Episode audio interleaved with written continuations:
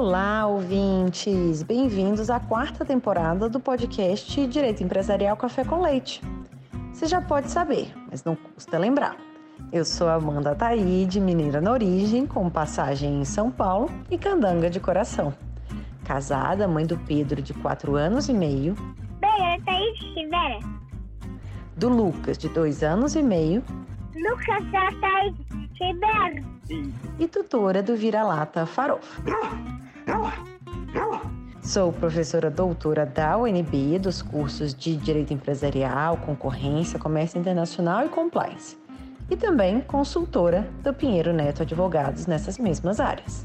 Esse podcast nasceu voltado para as minhas turmas da graduação em Direito Empresarial na UNB, na disciplina de Direito Comercial 1. O objetivo era e continua sendo de que, a cada nova aula, eu possa aproximar os alunos daqueles autores mais relevantes no direito empresarial no Brasil, tanto na parte de teoria geral da empresa quanto em fundamentos do direito societário. Mas o podcast ele não se restringe mais aos meus alunos, pois a gente já tem ouvintes de todo o Brasil, de todas as idades e fases nas carreiras.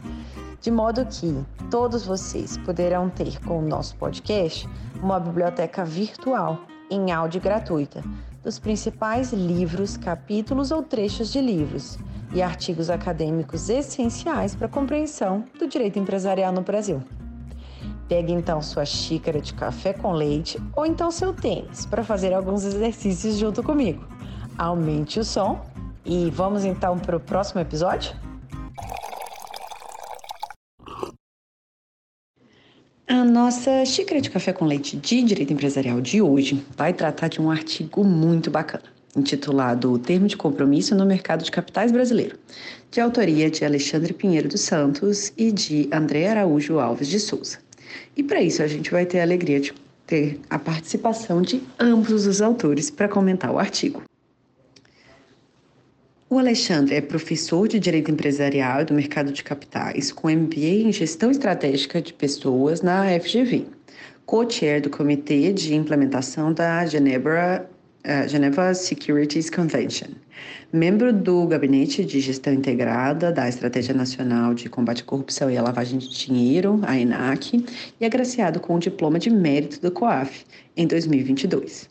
É representante suplente da CVM no COREC Coremec e o primeiro coordenador do termo de cooperação entre CVM e MPF. É ex-advogado da Bolsa do Rio, procurador federal, ex-procurador-chefe e atualmente superintendente-geral da CVM. André Araújo Alves de Souza é economista e advogada, com MBA em Direito Empresarial na FGV, pós-graduação em Direito Público da Universidade Cândido Mendes e pós-graduação em Regulação de Mercado de Capitais no Instituto Brasileiro de Mercado de Capitais.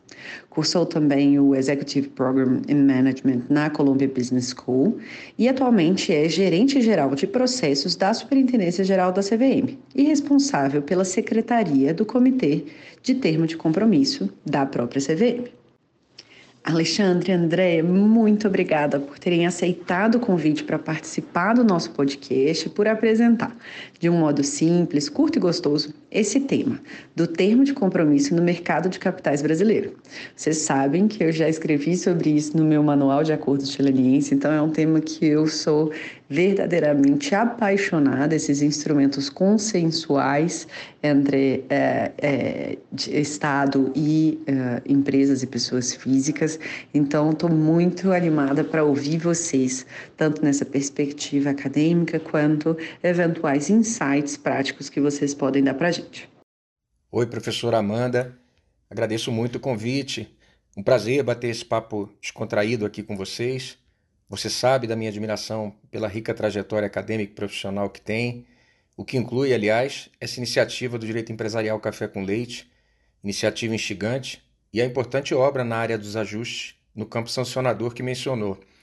Pronto aqui para tentar contribuir, claro que na condição pessoal e sem qualquer vinculação aqui do que direi, das opiniões que emitirei com a CVM ou a Advocacia Geral da União. Querida professora Amanda, é uma delícia partilhar essa xícara de café com você e com o amigo Alexandre, para falar de um tema que tanto nos empolga, que é o termo de compromisso no âmbito do mercado de capitais brasileiro. Super obrigada pela oportunidade, viu?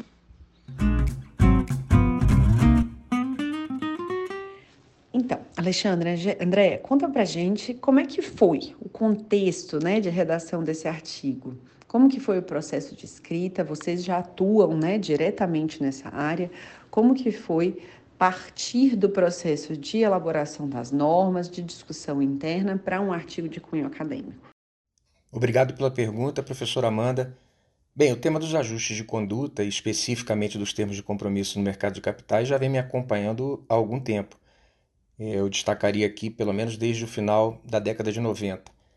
Eu, inclusive, tenho outros escritos igualmente de cunho pessoal e acadêmico em relação ao tema, o que inclui uma abordagem em um livro em coautoria que publiquei em 2012.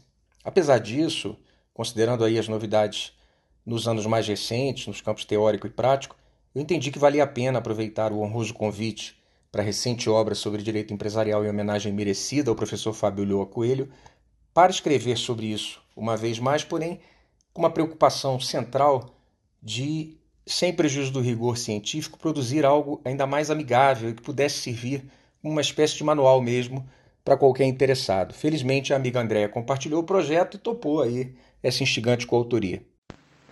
Então, o Alexandre recebeu o convite para escrever esse artigo, né, para a obra em homenagem ao professor Fabio Lho, como ele já comentou, e me convidou.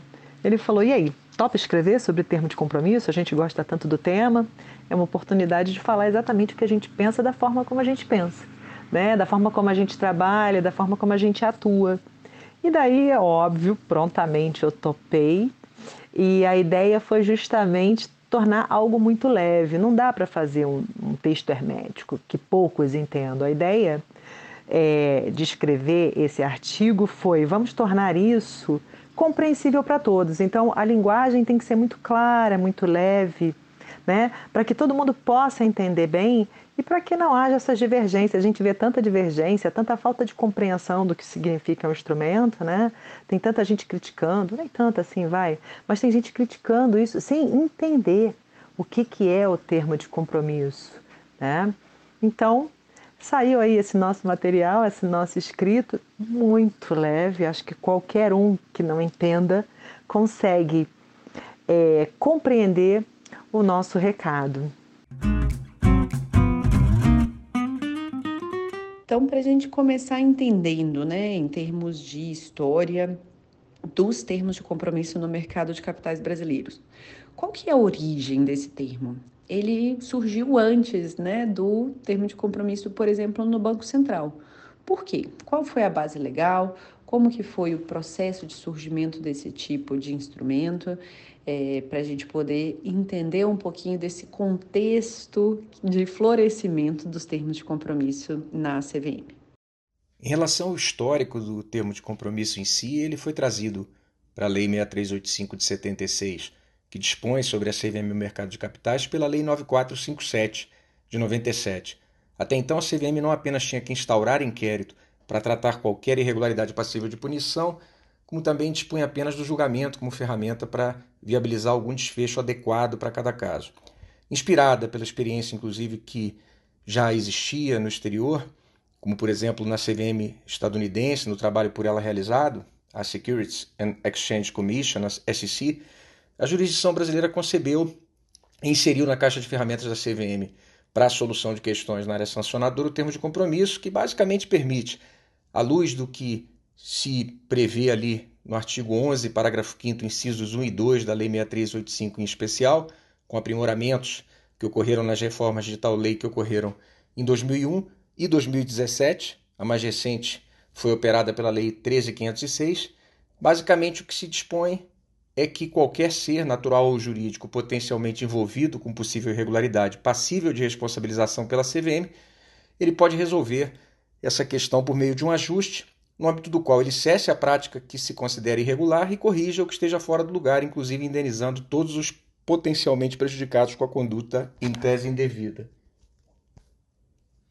E há de se acrescentar a isso que tem a tendência né, que o Estado brasileiro já vem adotando é, de tornar mais efetiva a sua atuação na esfera punitiva, sancionadora, Por isso, nos, últimos, nos anos mais recentes, né, ele vem implementando uma série de medidas ou mesmo reforma nos seus arcabouços jurídicos, o que inclui, com certeza, o campo regulamentar, de modo a acompanhar essa tendência e prática cada vez mais presente no Brasil e ao redor do mundo, de adoção da consensualidade, na resolução de conflitos em geral e especificamente de questões relacionadas com possíveis desvios de conduta dos administrados. Diante desse contexto, o termo de compromisso foi um importante avanço no decorrer da evolução do direito administrativo sancionador brasileiro e do arcabouço jurídico referente a instrumentos de acordo ou ajuste de conduta como um todo, que já contemplava, por exemplo, o disposto no parágrafo 6 do artigo 5 da Lei 7347 de 85 que autoriza que os ali, ali legitimados tomem compromisso de ajustamento de conduta a exigências legais, tendo tal instrumento, no âmbito da tutela coletiva e no plano geral, eficácia de título executivo extrajudicial. Assim, no caso específico do termo de compromisso no mercado de capitais, o Estado brasileiro abre mão da sua pretensão punitiva para atingir a finalidade pública, que no caso é a celebração de um acordo ou um ajuste no qual se obtenha o efeito paradigmático e desestimulador de práticas semelhantes às que sejam objeto da pactuação. Então, falando um pouquinho mais sobre as similaridades, as diferenças entre o que deu, foi inspiração para o termo de compromisso, que é o consent decree lá da nossa congênere americana, é, as principais características né, do consent decree é a ausência de confissão de culpa por parte do acusado, que também ocorre aqui em termos de compromisso, é, a proposição do acusado em cessar as práticas tidas como legais, o comprometimento de ressarcir os danos causados com a prática da ilicitude, quando for o caso, igualzinho. Agora, lá há a necessidade de homologação judicial do acordo celebrado entre as partes. Isso não ocorre aqui no Brasil, então é uma grande diferença. É, e lá no consent degree, o acordo ele só é eficaz após a homologação judicial pela Corte Americana, tá? A homologação possui o condão de suspender o processo judicial instaurado pela SEC, e o processo só será extinto após o cumprimento das obrigações previstas no acordo. É importante notar que, apesar de o acordo firmado ser homologado judicialmente, os compromissos celebrados vinculam apenas as partes, a SEC e o acusado, não fazendo coisa julgada.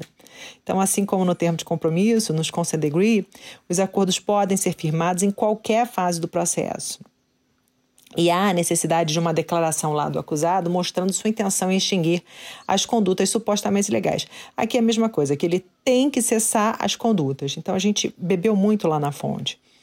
É, as transações se referem às penas e não às acusações, e assim como é feito na CVM, né, a SEC disponibiliza ao público toda a documentação e o relatório do caso. Na CVM também, tudo que se refere a termo de compromisso é publicizado, está lá na página da CVM, para acesso a qualquer um. Complementando aqui, apesar de ao transacionar com a SEC o acusado não precisar assumir ou negar as imputações que lhe forem impostas, ele deve concordar e não mais praticar a referida conduta. É, aqui no Brasil também. É, é não se assume, mas o que se pretende é que não se faça mais. Né?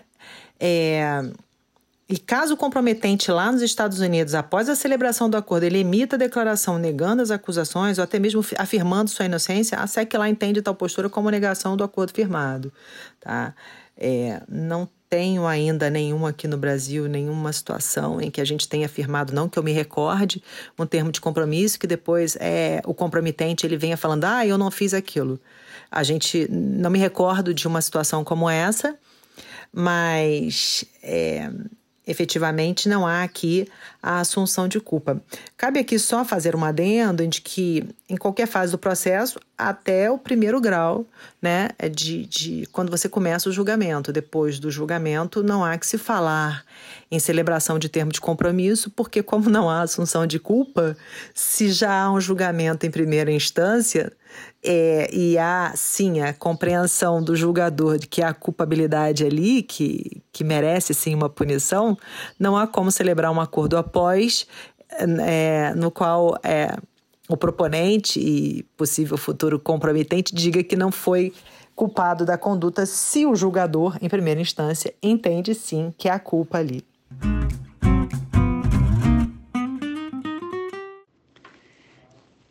Agora uma questão que eu acho que é importante a gente entender, qual que é a natureza jurídica do termo de compromisso na CVM? É, qual que foi, ao longo do tempo, essa evolução normativa é, que acaba, acabou recentemente né, tendo um arcabouço legal é, conjunto de acordos em processo de supervisão, que eu entendo serem os próprios acordos de leniência e os termos de compromisso tanto na CVM quanto no Banco Central. Mas como que foi esse caminho até chegar nessa última legislação mais recente? Obrigado, professora Amanda. No que diz respeito à natureza jurídica do termo de compromisso, é incontroverso que se trata de uma espécie de ajuste de conduta. Porém, como eu já tive a oportunidade de sustentar, inclusive anteriormente ao que André e eu sustentamos agora nesse artigo, e entendo que se trata também de uma transação na qual o Estado, a CVM, acaba por fazer concessões legítimas e justificadas em relação à sua pretensão punitiva, e o regulado, que é interessado no ajuste, se compromete a cumprir as condições fixadas no termo de compromisso celebrado. A propósito, é importante ressaltar que a visão que aqui apresento nada tem de conflitante com o princípio da indisponibilidade do interesse público, que inclusive é prestigiado quando controvérsias de interesse do Estado brasileiro são solucionadas de forma pacífica e congruente com o que consta do próprio preâmbulo da nossa Constituição Federal. E agora a gente indo para o operacional, para o nosso dia a dia, né? Quais que são os requisitos e quais são os trâmites para se negociar um termo de compromisso na CVM? Qual que é a diferença entre esse termo de compromisso para os acordos que eu já mencionei, os acordos em processo de supervisão, que tendem a ter esse enquadramento dentro de uma lógica mais ampla de acordos de leniência? Obrigada pela pergunta, professora Amanda. Bem, é, com relação a essa questão operacional, no que tange aos requisitos, aos trâmites e mesmo essa diferença básica, qual é a diferença básica entre um termo de compromisso e um acordo de supervisão? Eu acho interessante responder isso em três tempos. Né? Vamos falar sobre requisitos, trâmites e essa diferencinha básica entre termo de compromisso e acordo de supervisão. A deliberação 390 de 2001 ela já contemplava os requisitos gerais e específicos para a celebração do ajuste. Falava sobre os impedimentos, a celebração em termos de compromisso, o momento de apresentação da proposta, a forma de apresentação da proposta e as obrigações de cunho jurídico indispensável.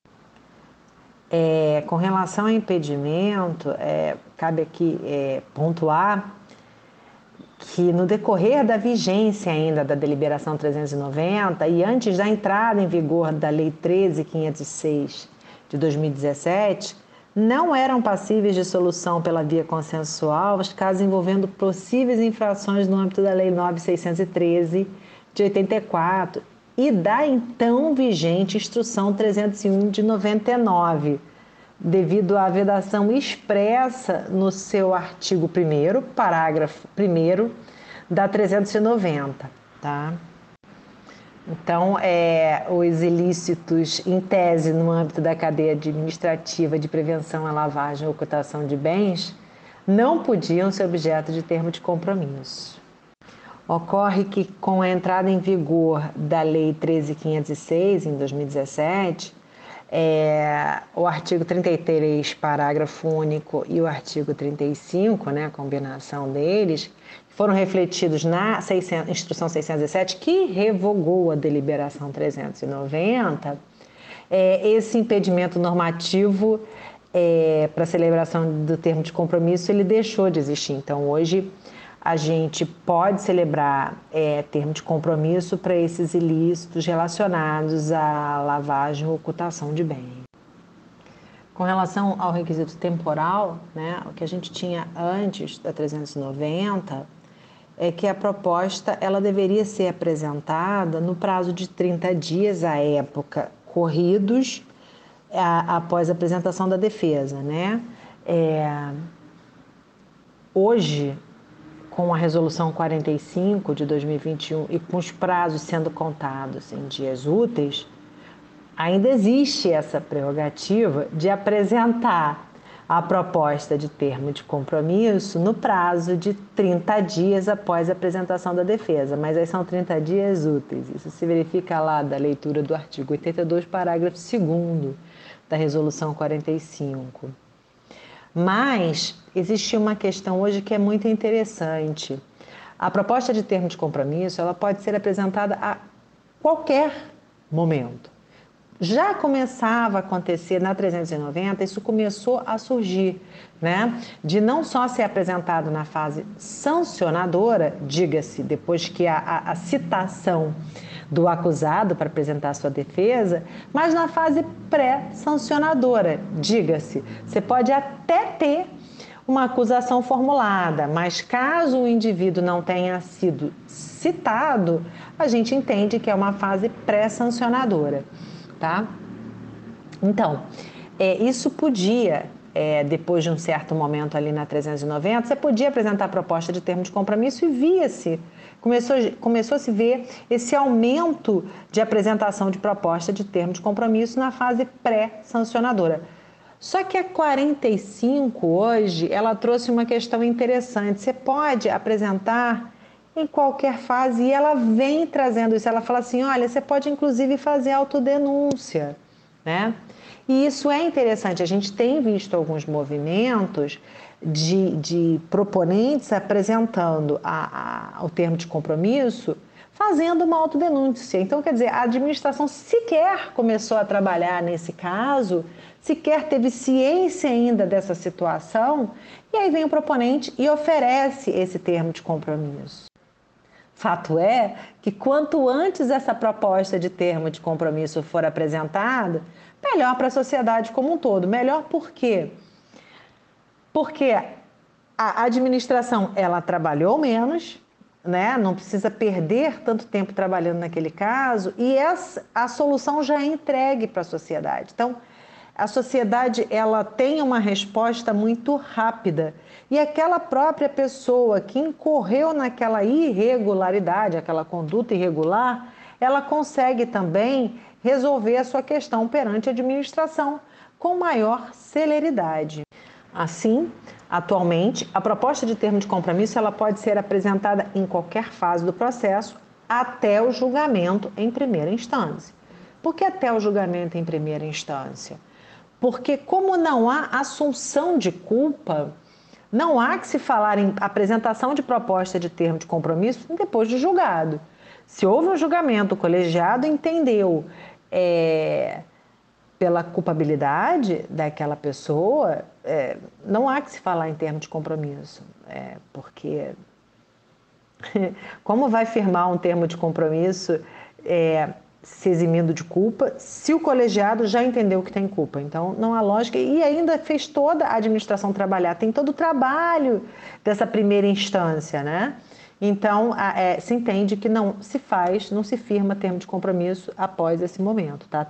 Quando há esse julgamento. Antes, sim, em qualquer momento pode ser apresentado. Quanto à forma de apresentação da proposta, ela tem que ser escrita, não basta. É, o interessado, o proponente chegar e, e falar: olha, eu quero oferecer termo de compromisso. Não, ele tem que apresentar a, a, forma, ele tem que reduzir a termo e trazer efetivamente uma proposta. Não basta ele falar, ele tem que trazer uma proposta. Olha, eu quero ressarcir os investidores prejudicados, caso existam. Eu vou indenizar os danos difusos ao mercado em X valor. Eu pretendo me afastar por determinado tempo, caso haja essa pretensão do proponente, caso ele ofereça isso. Então, ele tem que trazer isso escrito, tá? E ele tem que comprovar é que houve uma cessação da irregularidade e uma correção da irregularidade. Isso é o que a gente chama no artigo de obrigações de cunho jurídico indispensáveis, porque a cessação da irregularidade e a correção da irregularidade são dois requisitos que vão trazer óbice. Se você não cumprir com isso, eles, eles apontam para um óbice para a celebração do ajuste. E com óbice, o ajuste não pode ser celebrado.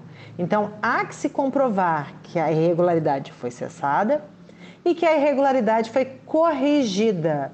E aí, o corrigida é em algumas situações, se ocasionou um prejuízo a investidores e há a possibilidade de individualizar esse prejuízo, então há que se ocorrer o ressarcimento desses investidores prejudicados para que haja a possibilidade de celebração do ajuste.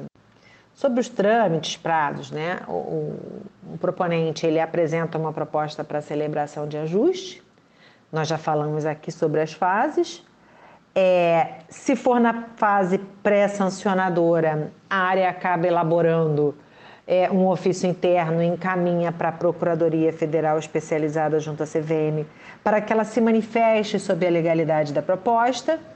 Se já há uma peça acusatória, se já houve a citação do acusado, então a própria é, CGP lá, que é a nossa área de processos, ela encaminha essa proposta também para a Procuradoria para que também se manifeste sobre a legalidade da proposta.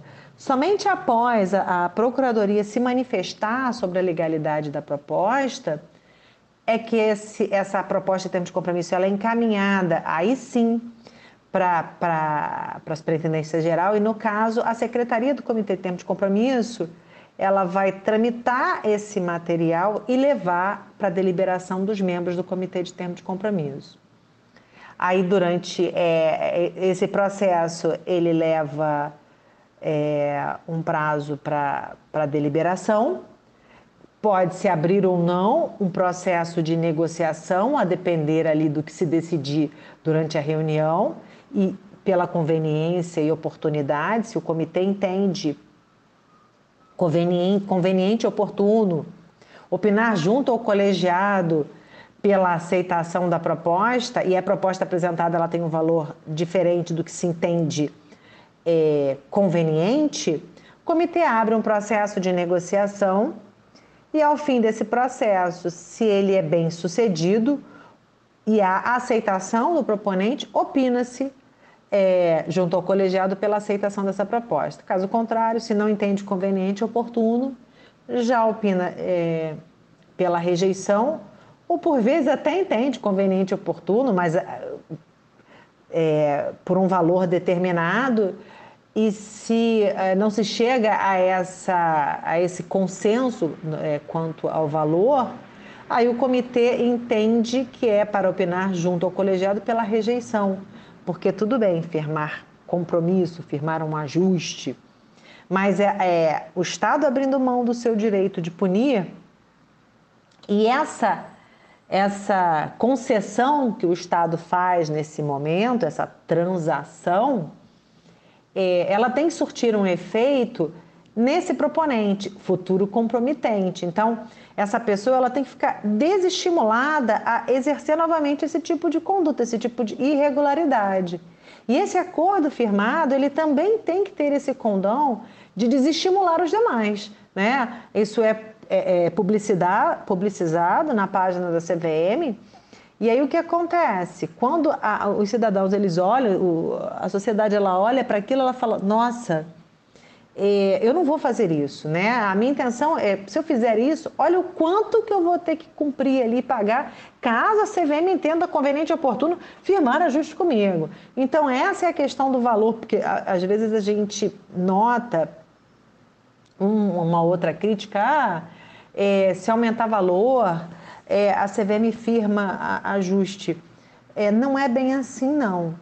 É, existe sim uma regra, até a gente tem uma regra interna para afirmar para cada delito é, um valor que se entende que seja desestimulante. Os valores não são baixos, mas não é apenas um valor, oferece um valor e sai ileso. Não, não. Esse valor ele, ele tem que ter o condão de desestimular. Então, é, é elabora-se depois é, um parecer, que é conhecido de muitos que acompanham isso na página da CVM.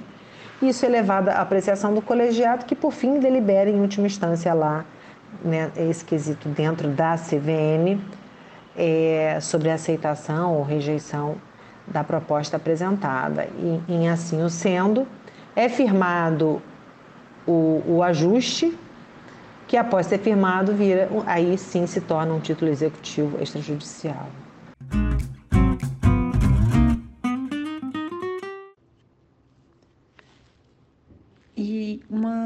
Questão que vocês tratam no artigo de vocês são as diferenças entre penalidade e contrapartida nos termos de compromisso na CVM. Então, você pode, vocês podem explicar para a gente qual que é essa diferença e também uma outra diferença que é relevante, a diferença entre o chamado julgamento e a celebração em si do termo de compromisso na CVM, por favor. Interessante esse ponto, professora Amanda, de fato. Como a gente sabe, a penalidade pecuniária ou não é algo que os Estados democráticos de direito como o Brasil aplicam, pelo menos desde os avanços civilizatórios estruturados e sintetizados por Beccaria, lá no século XVIII, ainda no seu dos delitos e das penas, buscando efeito paradigmático de desestímulo de práticas ilícitas, de forma que quem possa ter se desviado ou a sociedade em geral reflitam e aprendam com os erros cometidos e melhorem. Não se trata, obviamente, de qualquer espécie de vingança, como já ocorreu em períodos anteriores. O que se busca quando um termo de compromisso é celebrado é algo essencialmente semelhante, ou seja, desestímulo de práticas semelhantes por meio da fixação e da necessidade de cumprimento de condições ali previstas no ajuste, que podem incluir indenização de danos individualizados ou difusos ou coletivos, à sociedade em geral ou à coletividade de participantes do mercado regulado. O que se estabelece em termos de compromisso não é penalidade. Trata-se de contrapartida para um encerramento amigável do procedimento, cujo objeto é uma, é uma possível irregularidade, sem que sequer haja assunção de ilicitude de conduta ou de culpabilidade, podendo a contrapartida ser, inclusive, obrigação de não atuar no mercado de capitais por determinado período, que em nada se confunde, por outro lado, com pena administrativa de proibição ou de inabilitação para atuar, etc. Né? A ferramenta do termo de compromisso vem sendo cada vez mais compreendida e utilizada, né? Em 2021 há um recorde, aliás. Foram mais de 100 os processos com propostas de termo de compromisso apreciadas. É bom ressaltar, aliás, que as propostas de termo de compromisso podem ser acolhidas ou rejeitadas pela CVM. As decisões de rejeição são, inclusive, tão importantes e orientadoras como as de aceitação. Bem, é, com relação a essa diferença entre termo de compromisso e acordo de supervisão, já cabe até eu aqui mencionar. Né? Eu trabalho com termo de compromisso hoje, né? E uh, existe um verdadeiro Chinese wall dentro da casa, é, entre as pessoas que são designadas a trabalharem com o termo de compromisso e a decidirem esse tema internamente é, na área técnica, e as que são é, que trabalham com um acordo de supervisão. É, já essa separação inicial, por quê? Porque o termo de compromisso, por exemplo, a partir do momento que se apresenta uma proposta, e ela não dá certo, não anda, não foi aceita, há uma rejeição e dali foi rejeitado o termo de compromisso, o que, que acontece? Rejeitado lá, se já tem um sancionador, ele continua andando, vai para julgamento. Se está na fase pré-sancionadora, continua-se a investigação e vamos ver se ele caminha para um, um sancionador. E no acordo de supervisão? Se aquele acordo, aquela propositura de acordo, ela não, não encaminha, né? se ela não caminha, a CVM ela não fica com esse material, né? Esse material ele, é, ele é devolvido para a pessoa que apresentou. Então já há essa diferença na largada, né? É, na propositura de um acordo de, de supervisão, é, o que, que a pessoa tem que trazer? Ela tem que trazer alguma coisa que a CVM não saiba. É, porque não adianta falar, eu quero fazer, mas o que, que você vai me ajudar a resolver, a encontrar? Vai denunciar alguém? Né? É isso que você quer num acordo de supervisão. Temos compromisso, não. O cara só tem que dizer: olha, cessei, corrigi minha conduta, não vou fazer mais isso. Ótimo. Acordo de supervisão não é assim.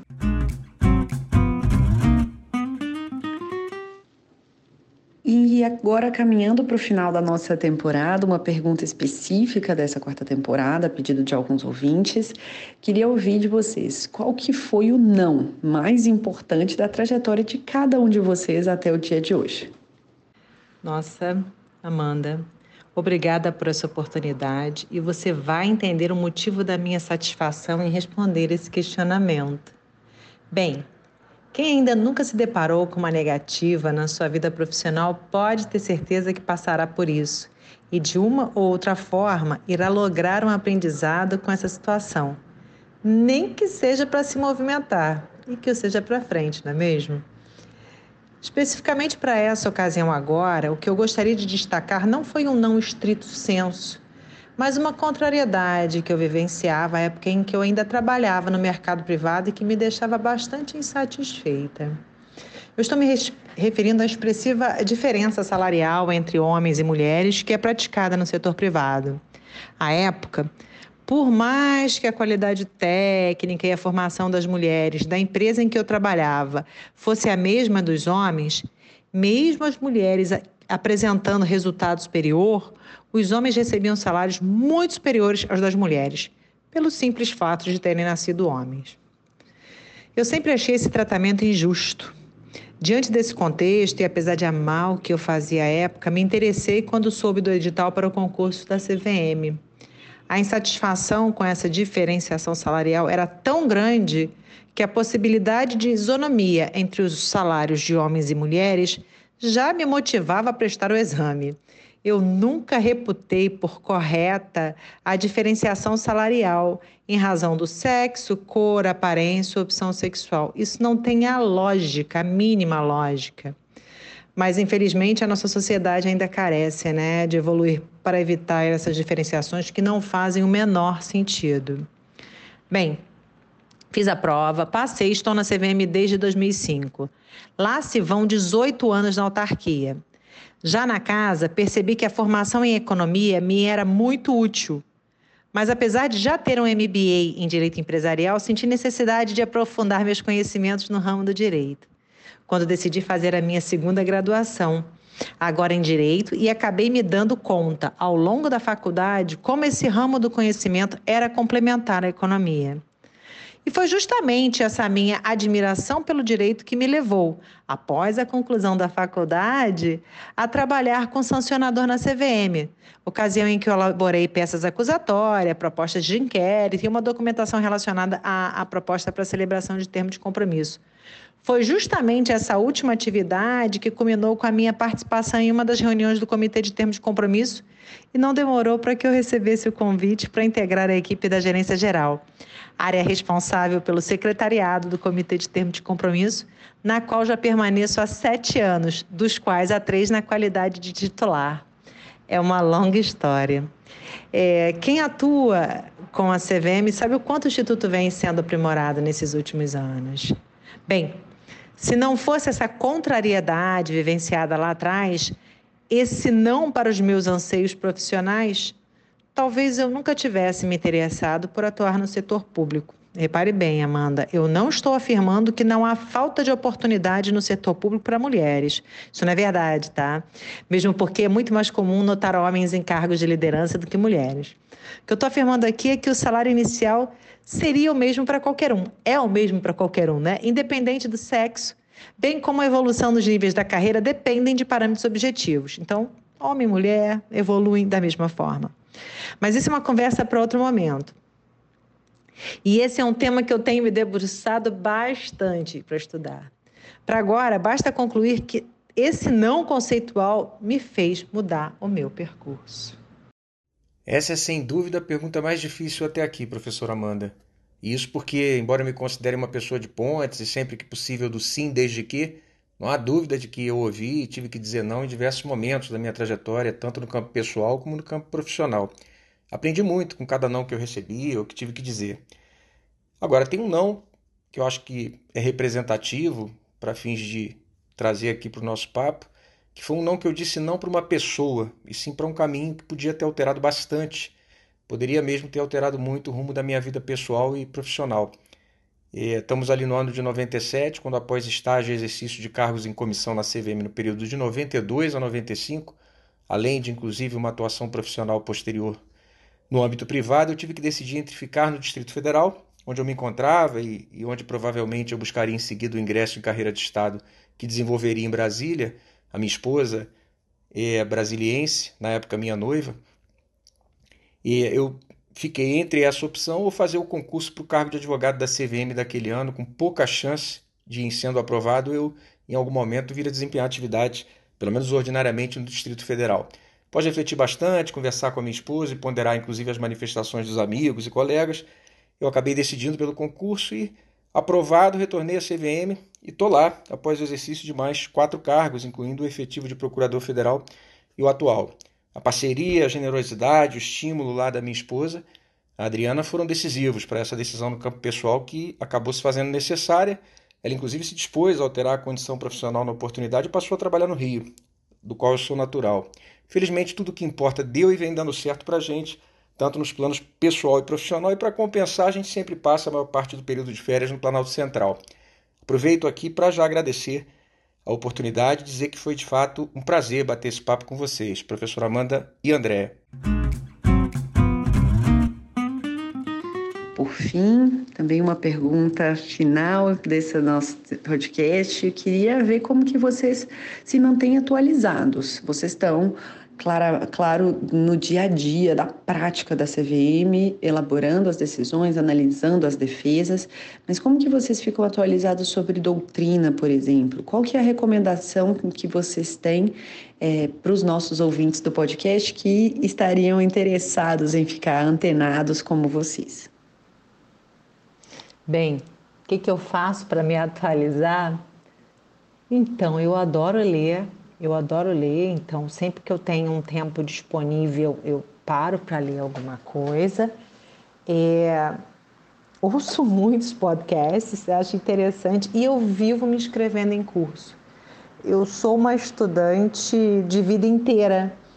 Eu preciso estar tá com alguém sempre me dando aula de alguma coisa, porque eu preciso desse, desse movimento, sabe? De fazer pergunta, é, de, de, de, conversar com alguém sobre um tema que eu esteja interessada em aprender. Eu vivo fazendo curso, tanto que quando se olha o meu currículo tem um monte de curso, então eu sempre arranjo um tempinho, apesar da vida atribulada, de fazer curso. Mas é leitura, é, são cursos, é, ouço os podcasts que eu acho muito interessantes.